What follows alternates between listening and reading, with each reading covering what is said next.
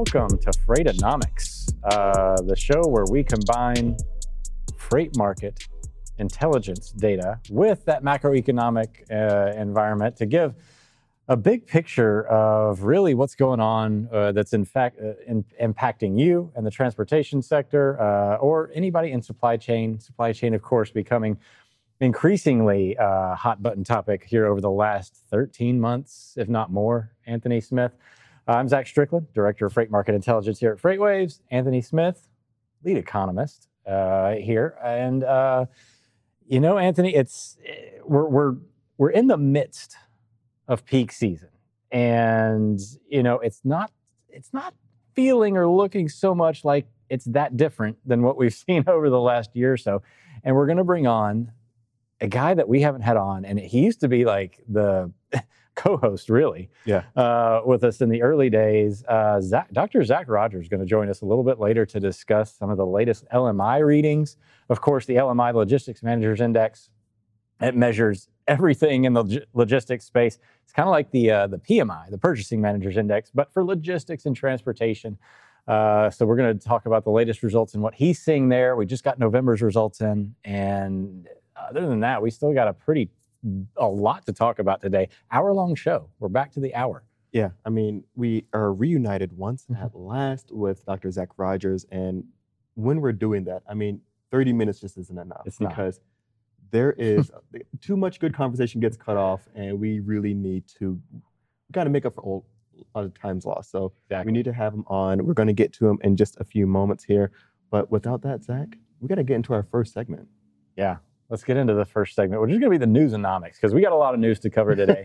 uh, memes, I couldn't find one that was, well, uh, one clean enough and two relevant to what we're talking about. But uh, y'all, y'all nasty out there right now. So it's uh, we're going to go right into the news uh, this week, and you know I picked out some of these as some of my favorites. You know I love the finance stuff. Uh, Old Dominion, this latest one here, Old Dominion uh, sends out intermediate updates. Uh, the LTL sector likes to do this to give their investors a little bit of heads up of what's going on. Why wouldn't they at this point in time? Uh, Old Dominion, of course, gives a Q4 update, leads the pack. Uh, you can check this article out on freightwaves.com, of course, um, and talks about how basically they're seeing a little bit of they saw a little bit of easing uh, sequentially from October in terms of year over year gains, uh, but still extremely strong uh, results thus far. Uh, if we pull up this chart uh, that kind of uh, correlates with this, this is our contract rates for LTL, and it shows about a 13% increase in the average revenue per hundredweight uh, of a lot of our contract data, of course, coming from a big uh, invoice auditing group of data here. And Old Dominion reported 16%. so their revenue per hundredweight went up 16% year over year in November. We're reporting around a 13% at the beginning of the month. And you can see there was a little bit of slight easing off of October in our data as well. So, I, I mean, this is the LTL sector, of course, extremely popular right now. Final mile deliveries, their networks are extremely well set up for you know, distribution, uh, you know, long haul into short haul translation type thing, something that e-commerce really drives a lot of. And of course, not having a full truckload. yeah. Uh, that's what LTL, less than truckload is, for those of you that may or may not know. And I think this is a, uh, you know, I think this is a sign, this sector is probably going to be relatively strong because it's not quite as seasonal as the truckload side is. LTL is typically more uh, consistent volume uh, coming out not as volatile of a sector as the truckload sector is. So I think they're, they're probably feeling pretty good now that they've had pretty good results from October, November, and these are huge year over year gains. Uh, totally. Yeah, I think this brings into a good point of the trend that we're seeing right now, just with Old Dominion, but it kind of talks into what we have been seeing throughout the industry, as mm-hmm. you mentioned, and some of our internal index indices and sonar, but also talking about some of our expectations for 2022 that. Mm-hmm for a lot of segments, it's going to be continued growth. I mean, like you said earlier today, maybe not moving at 100 miles per hour, but maybe 95, just a slight tick down. But that momentum is going to carry us quite a ways, I think, into mid 2022 for sure. But yeah. um, I mean, there is some diminished speed, but that doesn't mean that we're not still flying down the road Right. right, now. exactly and and you know it, it's i think that that's why Knight-Swift bought it- you know they made the investment in uh ArcBest there and uh, not ArcBest um AAA Cooper. Yes. the, the, the ArcBest was in the article. Got a little confused there, but they also had some intermediate reportings that were relatively strong as well. Uh, interestingly enough, the tonnage up, but not in direct proportion with the revenue.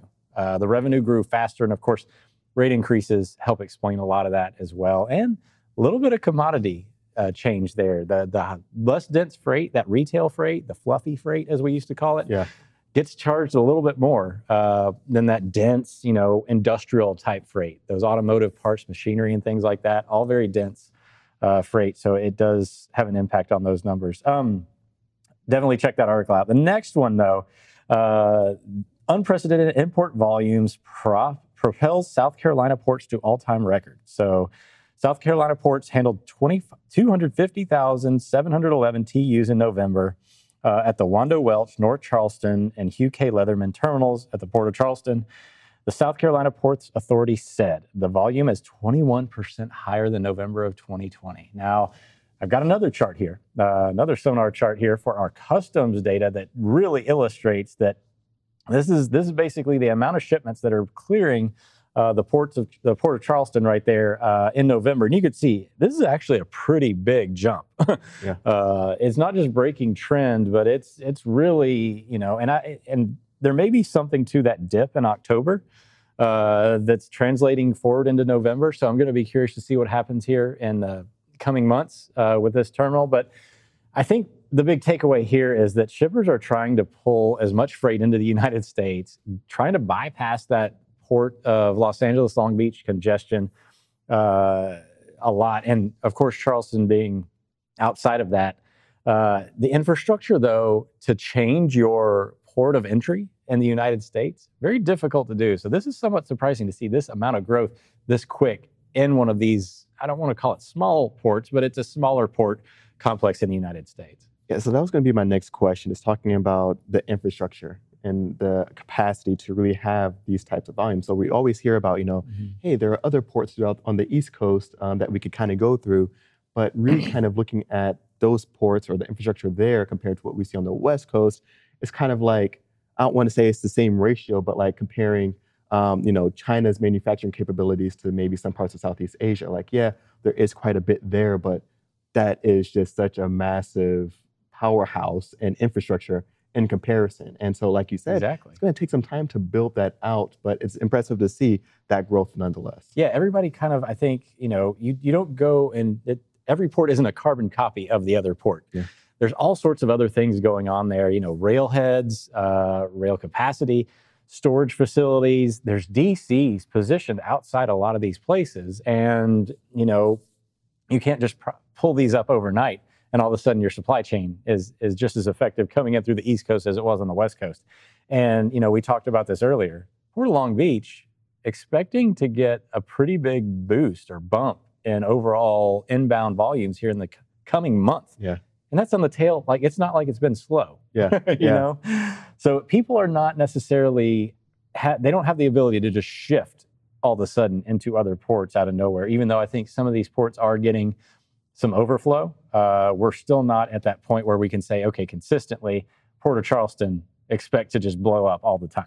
Yeah. You know what I'm Yeah. saying? Also, for those that you, I'm looking down from time to time, Zach. You know why? Trying to read, get up on the news. I'm on LinkedIn as well. Okay. So I'm on LinkedIn. If you see me looking down, I'm not being rude. I'm on LinkedIn. So if you join, want to join into the conversation, you can send a message here in the chat for sure. Uh, big shout out to Elijah Hamlet from Kansas City and Morgan Buckley. Thanks for tuning in. If you are indeed watching on this Thursday afternoon, 12 p.m. Eastern Standard Time till 1 o'clock. So just want to give a quick shout out there. So if you hear anything throughout this conversation that you want to chime in on, give an opinion, feel free to use that. Yeah, exactly. So, this next story, this is probably one of the biggest uh, items that is on our website right now at freightwaves.com. Uh, this one right here House passes bill expanding powers of maritime regulators. Now, this is the big guy. Uh, this is obviously supply chain and congestion has become a lead story or a lead topic for a lot of political uh, leaders and influence and people trying to get some attention out there. It is a legitimate problem.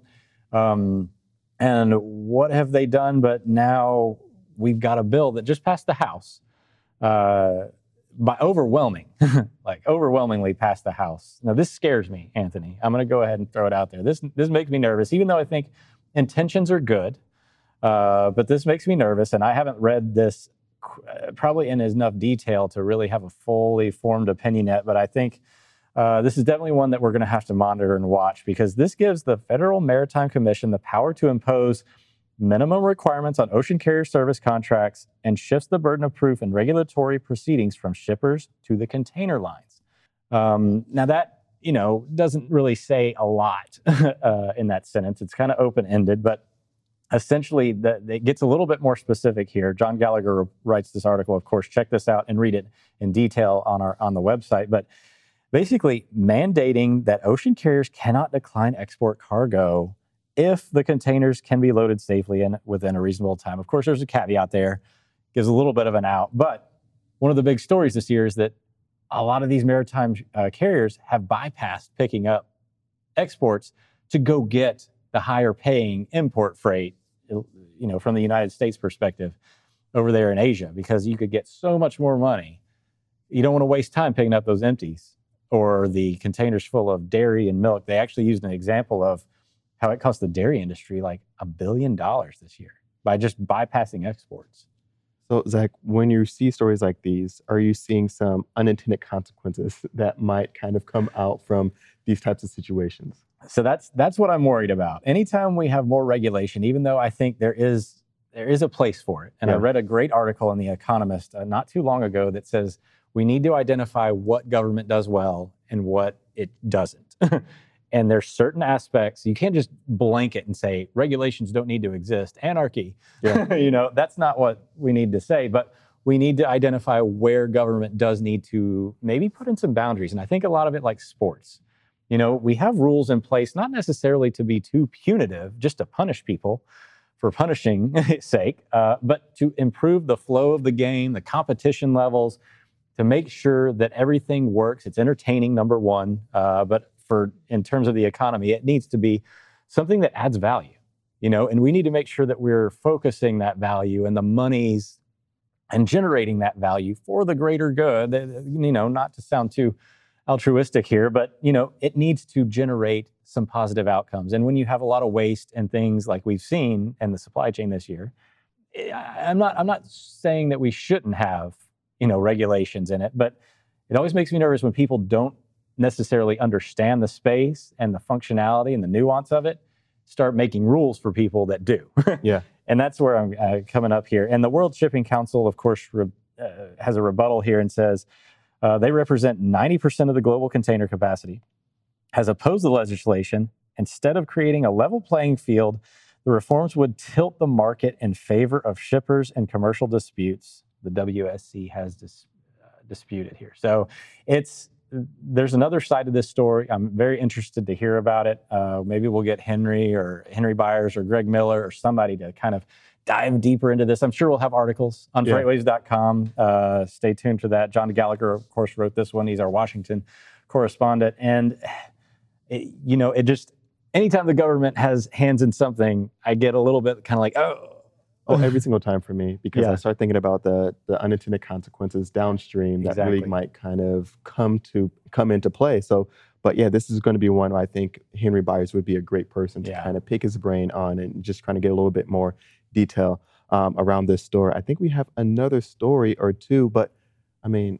Wait, I want to I want to finish with one story. Okay. Because this is a light-hearted one. I like this one. This is a Christmas tree story because it's Christmas time. Let's hear it it's here, whether you like it or not. Uh, and this is Nick Austin wrote this article, and I just think everybody that's been in transportation yeah. should absolutely go out and read this because every year it's Christmas tree season, and anybody that's brokering freight in the Pacific Northwest knows. Uh, here it comes, uh, tr- Christmas trees. You typically want to get in there and get those trees early mm-hmm. Uh, because that's when you get all the money, uh, and they just disrupt capacity in an area of the country that normally doesn't have that has an oversupply. Yeah. So there's no, it's just like, get me out of here. The carriers are like, get me out of here as fast as you can. Well, this time of year, uh, things change. as some of these commodities start rolling in the fall. The first potatoes, apples. Talked to Kent Baker about this customer success team. He worked up there for years. Uh, has a lot of good insight there. I actually talked to him just the other day about this. And interesting tidbit here. He says that some of these farms up there are diverting away from Christmas trees and going to wreaths. And the wreaths actually bring in some of this money now. So I want to pull up a chart here uh, for the, you know, our, it, it, illustrates this and it's in the article. It's the spot rate from our TRAC market dashboard here uh, at FreightWaves, and it shows the Portland to uh, Los Angeles spot rate. And you can see in that green line there, huge jump. I mean, it's almost obvious. Here it is, Christmas tree season, right there, right before Thanksgiving. Huge jump. And it remains elevated to this day because this is a daily uh, report that we get. Um, this typically does fall off, though, the closer we get to, to Christmas. But he writes this article basically saying there's a shortage of Christmas trees in uh, the area because we had huge drought and the heat waves and the forest fires went rampant this year. So it's not as big of a supply this year. So Christmas trees in higher demand, and they, the North Oregon and the Northwest up there, over one third of the uh, nation's Christmas tree supply. Mm. And I guess wreaths too. Wreaths. so I wonder if there's like a better margin on wreaths in, in that case. Yes, there are. Gotcha. And that's why, uh, because it is a processed good now. It's not just fresh anymore. Gotcha. Interesting. changing. Also, so before we bring on our guest of the hour for sure, uh, huge shout out. So Patrick Murray says, busy, busy time for me. I tell my daughter I am Santa's helper. I mean, that's essentially what people are doing, especially in the supply chain. And folks like Morgan Buckley, who is a commercial driver, he says that mandate doesn't sound fully thought out. And I think I think there's a lot of truth to that. But guys, thanks so much for joining in on the conversation. And without further ado, we have to introduce the man, someone that's been missed on our airwaves for some time. We are reunited at long last. Dr. Zac Rogers over at Colorado State. Thanks so much for joining us today, Zac. The boys are back. I mean, look at this. It, it feels like forever since we've talked. like I no, I'm glad you guys finally ended my suspension. It's really nice to, to finally get, get, to get back out here. That that suspension was definitely on Anthony's end, not on mine. No, uh, no, no, no. oh, I, I, I it's, know it's your potty mouth, Zach. It's your potty mouth. No, but Zac, it's so good to have you back. We've got a ton of stuff to talk about since we haven't talked um, in in months now. So I think we need to kick things off though with the latest LMI because that's that's the bread and butter. That's how we'll, that'll lead us into a lot of different uh, spots here. Latest LMI came out, you know, for November. And but before we jump into it, oh, real quick, because it's been so long since Zac's been here, doctor mm-hmm. Rogers, what is the LMI? Like oh, people well, uh, the LMI. I know people know, but it's. It, I mean, it's a big deal. That's what it, it is. is. No, the Logistics Managers Index is uh, a change index that we do every uh, every month, and we look at um, how we how there's movements in transportation, warehousing, and inventory. And we really are looking at a big macro picture here. We we get um, director level and above, a couple hundred every month, and we say, okay, hey, transportation prices are they up? Are they down? Are they staying the same? Warehouse capacity up, down, staying the same. Then we put together a, a change index, and any number over 50 means growth. Further over 50, greater level of growth. Further under 50 means contraction, so greater levels of contraction. And uh, this month, the LMI came in at uh, 73.4, which is a significant rate of growth. In fact, it is, um, I think, the the eighth uh, the eighth month in a row that we've had a reading in the 70s. And really, anything over over 70 means significant, significant growth. So we really are seeing a continued expansion. I think it's so interesting because you know, leading up to uh, the holiday shopping season, there was all of these stories about, oh, there's not going to be turkeys for Thanksgiving. There's not going to be Christmas trees uh, for Christmas or toys or whatever. And really, there's been a, lot of things have been on shelves. Now, of course, you know, um, out of stock messages on on websites are up from 2019 and there's some smaller retailers that didn't have maybe the uh, you know the money to charter their own ship like the, the smaller sort of mall stores like Aeropostale or American Eagle or, or wherever else Anthony's getting his tight fitting shirts. you know, they, they didn't have the, the money that maybe say Amazon and Walmart did to bring his stuff across, across the water. But generally, we do have things on shelves. And the way that happened is companies spent a tremendous amount of money uh, to move an unprecedented level of, of volume through the supply chain. And that's really what we're seeing this month with the index. I mean, the the the the fact that we're still at this point, like one of the one of the things I think that surprises me a little bit uh, about this is the fact that we really aren't seeing a dramatic easing, uh, you know, in in the market. Like it's it's you know being this hot for this long uh, without some sort of like hiccup or something kind of falling off seems really counterintuitive to a lot of people. Now, uh, something that I think we're going to have to like watch out for. Obviously, we we talked about inflation way back in the day. Like I think it was like January when we were talking about how inflation is going to play a factor, and that's becoming an increasingly talked about topic. It looks like it's you know mathematically going to play a role in the coming months uh, to an extent, but you know, a lot of your data in the logistics managers index, of course, measures this warehousing capacity situation. And even if, say, inflation does become a factor and start to kind of erode consumer demand a little bit, it still doesn't feel like we're going to see a dramatic fall, a drop off, even into like January, February, does it to you? No, I, I don't think that we're going to because the fundamental reasons behind the inflation, which is the mismatch of capacity and consumer demand, are still going to be there even after January and February. You, you see people saying, oh, well, you know, Chinese New Year's coming up uh, first week of February, and we'll clear out some of the backlog in the ports maybe, and we'll, and we'll get caught up.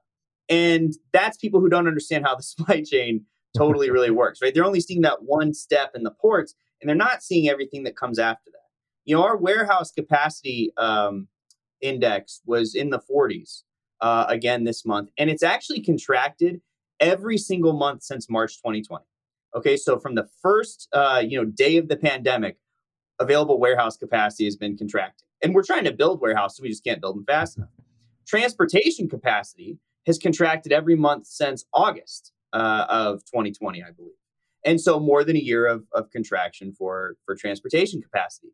And you know we are trying to build more Class 8 trucks right now, but because the semiconductor shortage, mm-hmm. if you ordered a big truck today, Class 8 truck today, you're probably looking at February 2023 for delivery. And we just because, you know, maybe some of the there'll be some, you know, temporary slowdown of goods coming out of China, it doesn't mean that we will suddenly wake up on February 2nd uh, and we'll have all the trucks we need and all the warehouses we need. We, we just won't.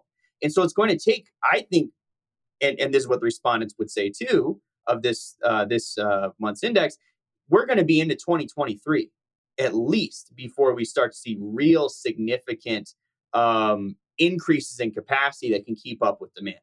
Now, will consumer demand keep growing at the same rates? I don't know that it will. You know, um, people have worked through a lot of the savings that we built up during during COVID. You know, we kind of stayed home, didn't spend money. We had the stimulus packages and then people have worked through uh, a lot of that excess, ex, uh, excess savings. And so maybe we can see things slow down a little bit. But I still think that because of the way the economy changed, because of the shift to e commerce, because of all the pressure we're seeing on the ports, it's not like we're going to need less trucks or, or, less warehouses six months from now than we do now. We're going to need more. Um, you know, e-commerce is 14% of retail in, in 2020, up 3%. It was it was 11% the year before. And that was really difficult for us to deal with. By 2026, it's going to be 25% of retail. Okay, so it, it's we have another nine percent to go in the next four years. We're not going to really see a slowdown because that, uh, you know, I, I, don't know how transitory this the inflation will continue to be. Oh, I would say not. yeah. One of the things that I, I, really so I love about the LMI, of course, is because it's broken down into different components, and you were just talking to some of them.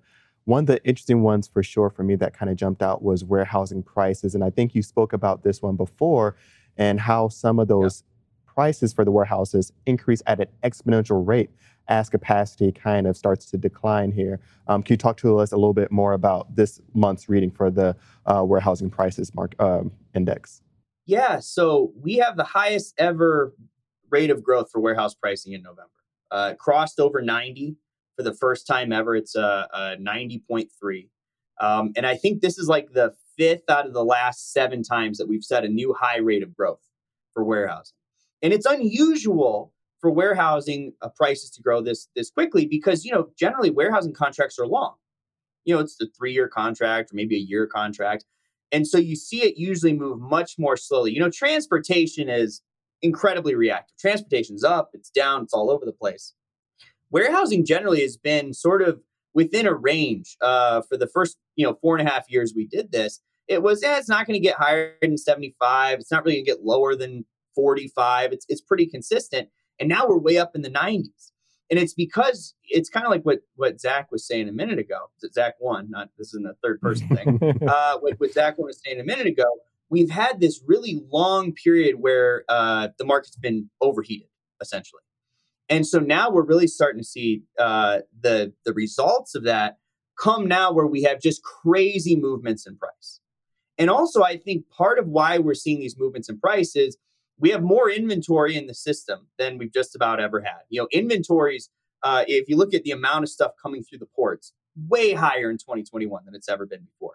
Yet, inventory levels aren't that high. Why is that? It's because everything's moving through uh, really, really quickly. So we have high volume plus high velocity, and that drives storage costs way up because you're constantly bringing things in, constantly bringing out, and everything's really full you know, one of the things that I think uh, drove the warehouse price up to, to 90 was, you know, we had those threats at the Port of Long Beach. Hey, you know, idle containers, we're going to start charging you. And and I think everyone who was paying attention kind of knew like that's that's sort of like your parents saying like, "Hey, I'm going to count to 3." and when I get there, then you're going to be in trouble. And and they ended up not really having to do the uh do the accessorial fees. They keep pushing them back and pushing them back. But the threat of that, the threat that hey, we can't just leave containers sitting on chassis anymore, led to companies like renting out plots of land in Southern California and just putting containers all over the place. And so we have warehouses absolutely filled to the brim, which is why we end up with 90, which is, like I said, the highest number we've ever seen. Yeah, it's kind of a mess out there right now for for a lot of reasons. So it's I kind of want to yeah, I kind of want to break it down a little bit further though. We talk about the retail side of things that gets a lot of the pub right now uh, because it is retail peak season, uh, Christmas uh, shopping, and all that. But the industrial sector and the manufacturing side is kind of having its own experience, kind of separate from the retail side of things. And we saw this really brought to light uh, earlier in the year. We saw March, uh, the industrial economy really just turned it on, like, and then flipped the switch quickly. Um, are you seeing any kind of uh, information in your data set there that kind of points us in the direction that the industrial sector is, you know, moving any differently than the retail side? Would like if the retail side were to fall off for some reason, would that industrial sector really kind of fill some of those gaps in there? I think so because we still, even if retail were to slow down, there would still be demand coming right behind it for that capacity. And we break um, in our reports, we break down upstream versus downstream respondents. It's interesting uh, that you bring that up. So upstream would be non-consumer facing um, respondents. So manufacturers, distributors, people like that, the, the industrial side. Whereas downstream would be retailers and, and people who directly interface with customers. So the warehousing capacity numbers were statistically uh, uh, significantly different for upstream and downstream uh, in November. So for upstream, it was 48.7 for warehouse capacity, which is um, a contraction in available capacity, but 48 is pretty mild. That, that's pretty close to 50. It's not a huge, huge contraction like what we saw in downstream, where it came in at a 39. So there's a nine point difference there. And it's because I think of seasonality. We have all this inventory rushing downstream to retailers. And I think that's also sort of uh, backed up by the shift in our inventory level numbers. So in October, inventory levels were 10.3 points higher for upstream. So um, it was, you know, 60s to, to 50s or whatever it was. This month in November, it's 10.9 points higher for downstream firms. And so we see sort of in real time, there was all this inventory stuck upstream, whether it was on the docks, in warehouses somewhere, distribution centers, wherever, that now in the last month is all rushed downstream just like it's supposed to has all rushed downstream and now it's on store shelves and in fulfillment centers. And the final difference we see between upstream and downstream was in uh, was in transportation utilization this month. So transportation utilization downstream was a 68, very uh, solid rate of growth. Upstream it was 82. And so what that tells us is All the inventory was upstream, it was stuck somewhere. And then upstream firms spent a ton of money on transportation to move it downstream to retailers who are now spending a ton of money on holding that inventory somewhere. And so we see the supply chain working the way it's supposed to work. We don't normally see it so bifurcated as we do uh, in November, where there's these real differences between the industrial side and the retail side. So, Zach, sticking on some of those pricing talks and some of the movement here, one of the things that we were chatting about earlier on in this week was I think we have a chart for this as well is the aggregate logistics price. Can you dive into a little bit more on um, that chart? Because I think you said this was uh, moving at this fastest pace now more than ever. That's right. Yeah, I, I keep coming on and saying that, like, oh, it's crazier than ever, guys. and and I look forward to the day where it's just like, no, no, that's boring. um, but so yeah, it's at 271.1 for our aggregate price chart. Now, what I mean by that is so, you know, all these metrics are zero to 100. So we just add together the inventory, warehousing, and transportation costs. So add those three together. And so now it becomes a scale of uh, zero to 300. So it was at 271 in November, which is uh, uh, pretty far and away the, the highest that that chart's ever been. And you know, really anything over 250 would be significant, uh, significant rates of growth. And and I have it right here. It's been over 250 since March. So March it we we hit 252 and we haven't looked back since then. And so this goes back to what we were saying earlier, where the reason that the disruptions haven't been as bad as everyone was worried about. You know, everyone saw 100 ships sitting off the port of LA, and and you know now some of those ships are hiding further away. But everyone saw those ships sitting off the port of LA and thought, oh my gosh, it's it's the apocalypse. And we we have we stuff has been on shelves. We've been able to buy stuff, and it's because it's because those costs have gotten so high. I mean that that's why, right? We're paying a ton of money in freight, a ton of money to store stuff, extra charges all over. Basically, this has been the year where it seems like supply chains have said we're really going to prioritize service over costs, which traditionally is not the way that that supply chains work. You know, in, in the class you teach economies of scale and um, economies of distance and put as much stuff on a truck, make it as heavy as you can, drive it far, make everything cheap. You know, the first warehouse I worked in was out in the middle of the desert. It was in the middle, it wasn't next day delivery to anybody except maybe some horses and now you you know all the warehouses are right next door to you know malls and stuff like that. And so i think this has really been especially what we're seeing right now i don't know if it's a tipping point. I, I don't know if, if we'll look back at 2020 and 21 and say hey that's that's when when supply chains shifted to more of a service and and high cost model i think there's a chance that we will.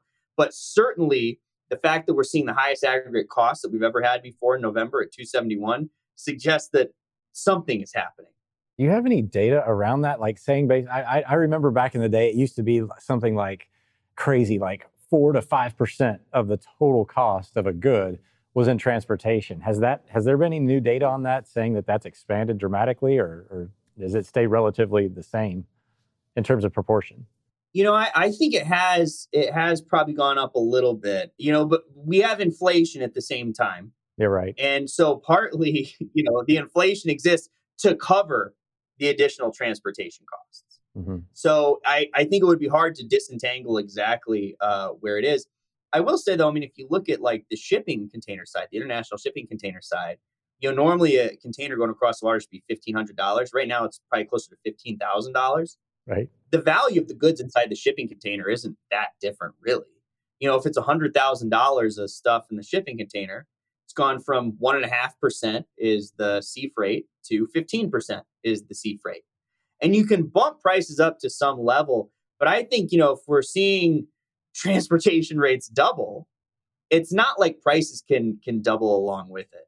So I would say that yes, transportation price has probably gone up as a percentage of some goods, not not of everything, but of some goods certainly. But it's been counteracted a little bit by inflation. Um, overall, though, I, I would say yes, it's probably a little bit higher, but not as high as you might think because, you know, inflation. Right. So, Zach, another subcomponent that I love that you put out in the LMI report, of course, is the future expectations. Were there any surprises that you saw in this latest report around future expectations from the survey? You know, what was interesting is um, it was a little less optimistic than it was uh, last month. so last month, uh, you know, there was there was some, uh, I think, more optimism around warehouse capacity. Uh, it was a, a, 60 was our projection for 12 months from now, which would be a significant rate of growth.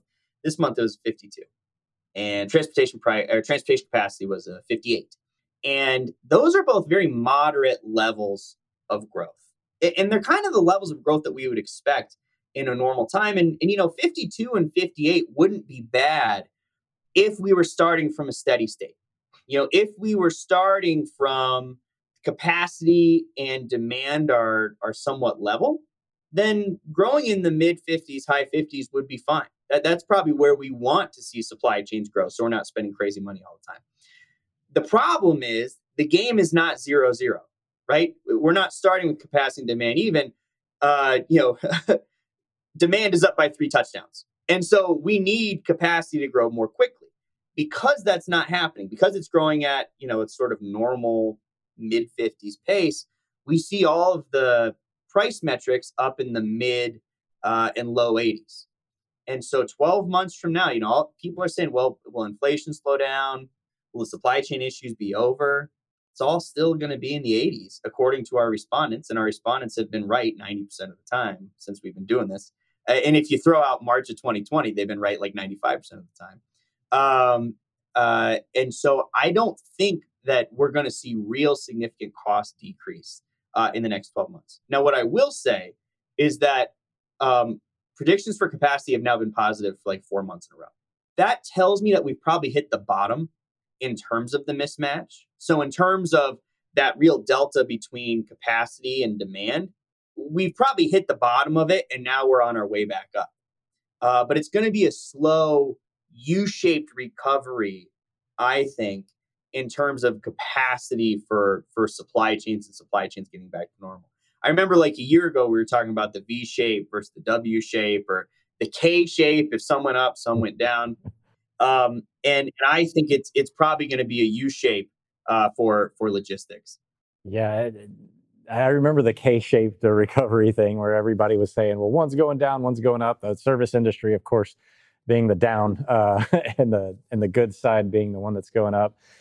So, the goods and the inventory level. So, you're the, you know, I'm curious to know where, like, we had a lot of reports of shippers over ordering, uh, for instance, for a lot of, you know, since they know that capacity's tight, and it's kind of like human nature. You know, you see some scarce uh, resources you tend to try to make sure that you hedge your bet by getting a little bit more than you need. Do you think that there is going to be some level of hangover uh, at some point on the good side of the economy with some excess inventories? And how do you see that kind of, you know, if if there is one, do you think that that plays out uh, in 2022 in any extent? Yeah, I do. Um, you know, I'm playing the beer game with my MBA class tomorrow, actually. So, so they they're going to learn all about this and what happens when you order too much inventory. Um, last year, I think we had 110 billion dollars of consumer returns after the holiday season. Okay, and this November and December, um, consumer spending is probably going to be up about 10 to 10 and a half percent. So you would think, well, if we had 110 billion dollars of returns last year, and we're going to be up another 10 percent, then it might, it's not unreasonable to think we might have 120 billion uh, dollars in returns. And then on top of that, we have all of the overstocks. You know, one of the things we track every year is the secondary market inventory. So how much returned and overstocked inventory is going through the economy. And in the U.S. in 2020, it was um, 643 billion dollars, which is 3.1 percent of GDP. Okay, and so I would think that you know that was with lower levels of inventory. And now that inventory is higher, now that retail sales is up higher, I wouldn't be surprised if we get close to $700 billion of overstocked and, and returned inventory in, in 2021 and, and 2022. So, yes, my, my answer is I, I think, you know, but it, it was the lesser of two evils. You get penalized more for out of stocks than you do for overstocks generally.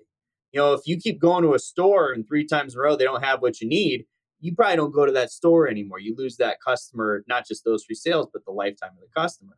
So if you can, all right, well, we'll we'll we'll miss out on that, we'll make sure that we always have what they, they what customers need.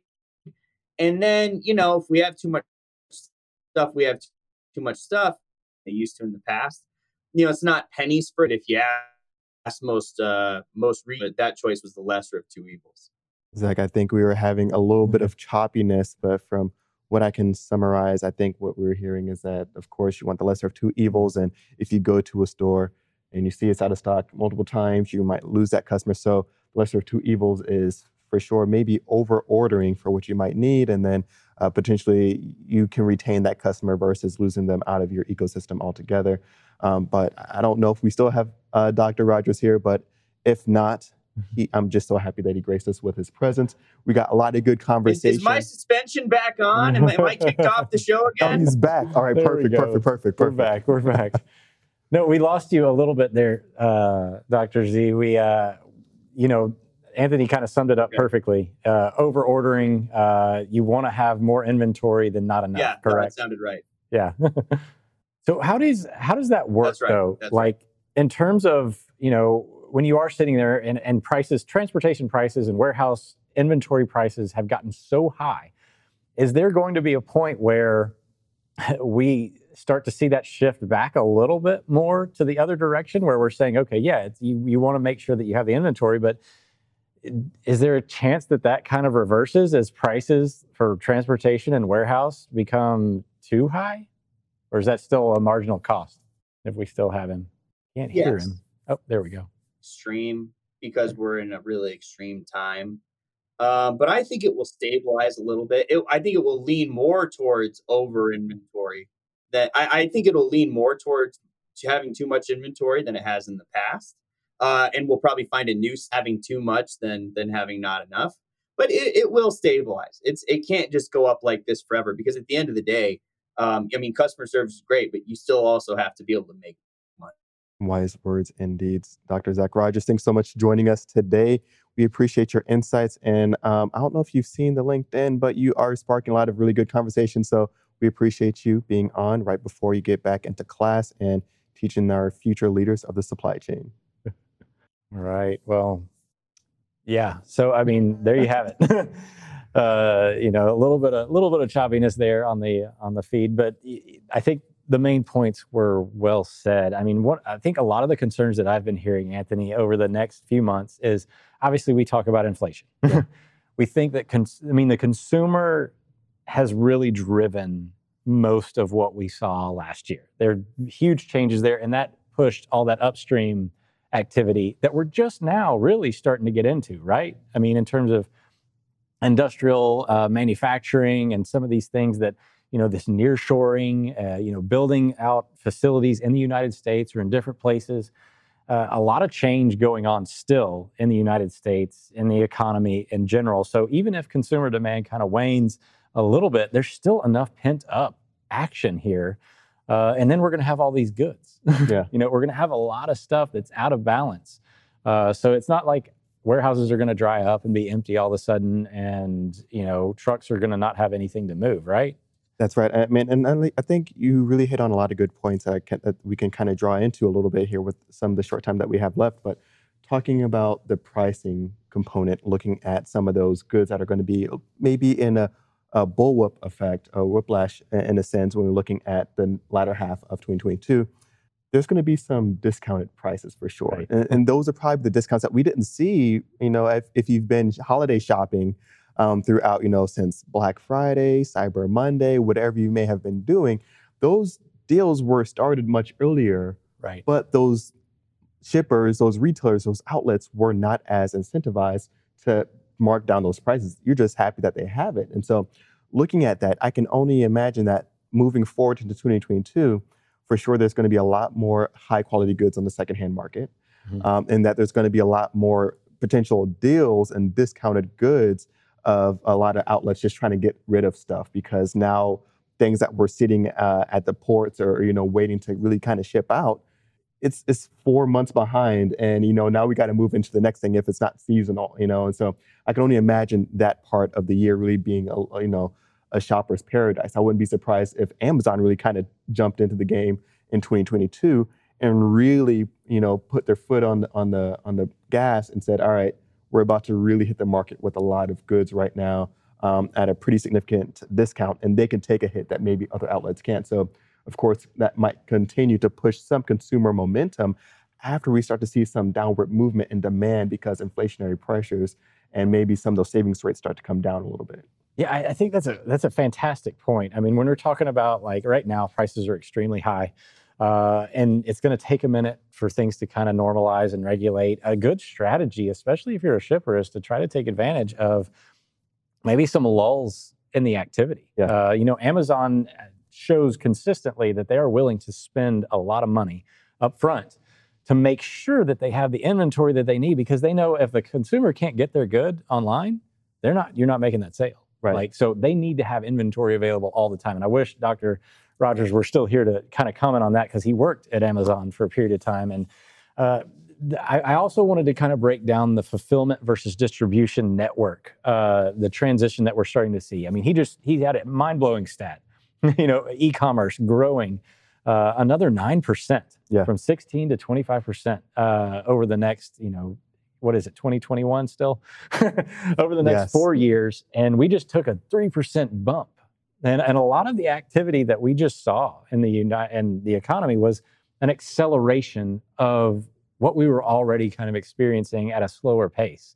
This traditional, this move from traditional brick and mortar storefront to the e-commerce sector, and I think linking those two is actually going to become even more uh, popular here in the coming years because now that everybody's been in their house so long, they, they they're going to want to hold on to a little bit more of that going to a store, seeing some goods type thing. Now that they've had, you know, they've been forced to kind of sit in their houses and stare at it on a computer screen. So I, I think, you know, here in the near term, for sure, watching for shippers to kind of show us that they're still active, still kind of adjusting things like that. We're going to be watching our outbound tender volume index yeah. uh, here in January for sure. Uh, you're going to be watching the consumer demand um, consumer confidence, we don't know. They they say things they don't mean all the time.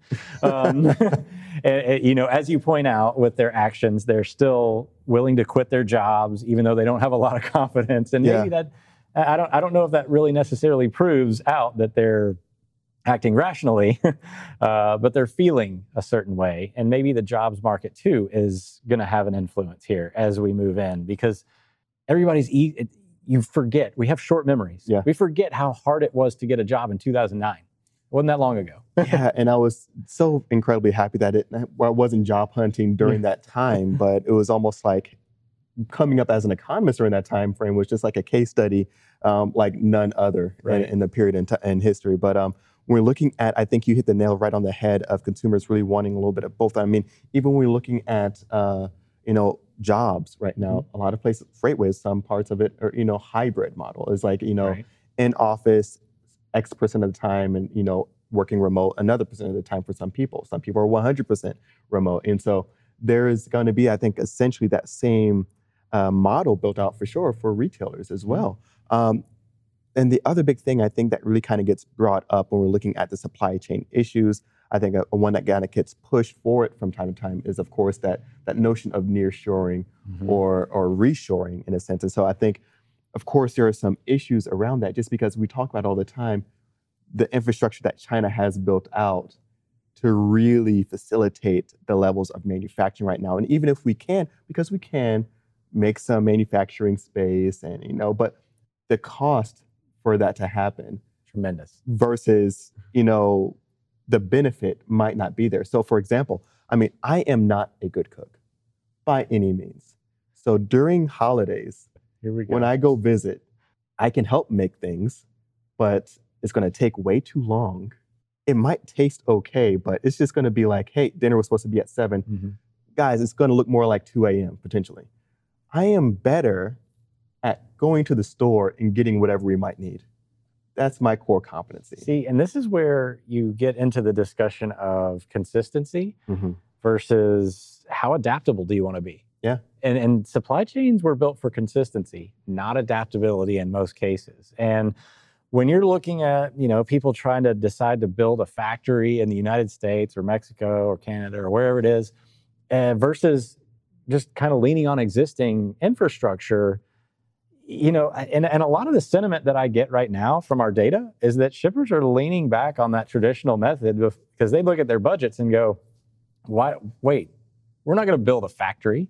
Like we're getting to the, you know, we're, we're pretty deep into this cycle as it is. And not a lot of people know how long it's going to persist in this manner. So if you really look at some of the headlines and things like that, when these people are deciding to build factories, we're we're a year and a half in to this cycle already, and Too you're late. just now getting to the point where you're committing to building. Because think about last year.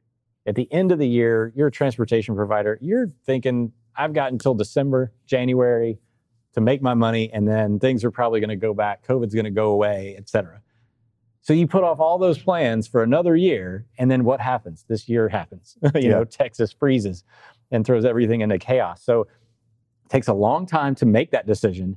Then, after you make the decision and commitment, it takes another long period of time. So, we haven't seen anything really substantial uh, change just yet in terms of supply chain infrastructures. Yeah, yeah. And I think that's a big part um, when we're looking at, for sure, in investments in upstream as well, mm-hmm. because I always talk about, you know, I love it, the flatbed outbound tender rejection index. we're looking at upstream movements, especially with industrial machinery. Like, these businesses, mm-hmm. they're led by smart people most of the right. time. And when they're making these capital goods expenditures, they're ma- using a lot of money on these capital goods expenditures with the expectation that there's going to be a return on them. And so right. when we're seeing a lot of that spending upstream start to slow down, that's a canary in the coal mine like, hey, they're not expecting as much right. return on a lot of these goods. Well, so, it's just like Dr. Rogers just said. His his the expectations and the LMI this uh, this go around still pretty like it's it's showing positive in terms of growth and capacity and things like that, but it's not showing like dramatic change. We're talking about a very moderated, and I'm the numbers on his accuracy for that prediction. Yeah, ninety five percent. Yeah, yeah, and, and, I think that was including 2020. Yeah, uh, and and so that's, COVID. yeah, that, so that's incredibly impressive to really, and so really take that into account when you go to the dash lmi.com Check out the report. It's mm-hmm. a lot of great stuff there. Also, if you're a, a Sonar user, you can dive into the um, LMI data in there as well. So be sure to check that out. It is time, Zach. Uh, here's it's cancel Zach. I don't even know why we call it debate debateonomics. It's no longer point. a debate. It's de- I mean, it is a debate debateonomics, but I mean, it's, it's, it's me asking you questions here. This one, I, I, think we might need a little bit more time for you for you to draw some of this stuff out. Oh, this one comes from a very specialized A. Buchanan. He says, "We have our four teams. Who's going to the national championship?" Oh, don't it this this kills me. I can't. I, do I pick with what I really want, or do I? You know what? I'm going to do that. I'm going to say, let's uh, put. Uh, oh man, I don't know. I can't. I can't. I can't. My the rational part of my brain and the emotional part are fighting each other. Just anybody but Alabama. anybody but anybody but Alabama. I'm going to go ahead. okay. All right. We um, we have another one from Cincinnati wins. you think so? Yeah. Okay. Go. You heard it go here. Bearcats. hey, we have another one from our very own Fraser Good Game. What is UT ceiling for wins next year? UT ceiling for wins? Uh, there's no ceiling. They're going to win a national championship. 13. This is it. We had our warm up here. Dude, we won seven games without uh, without anybody to play. 71 scholarships. So you know when there is just like one wild take that just kind of erases everything that you've ever said before, that may have been it. But folks, this has been Freightonomics. I am Anthony Smith, the economist here at FreightWaves, joined by the one and only the Sultan of Sonar, Zach Strickland, Director of Freight Market Intelligence. And we had Dr. Zac Rogers here as well. Thank you so much for tuning in for this amazing episode. And thank you for the great conversation in the LinkedIn tab. And we'll see you next Thursday, 12 p.m. Eastern Standard Time. Drink more water. And go Bearcats, I guess. Go Aggies, New Mexico State all day, every day.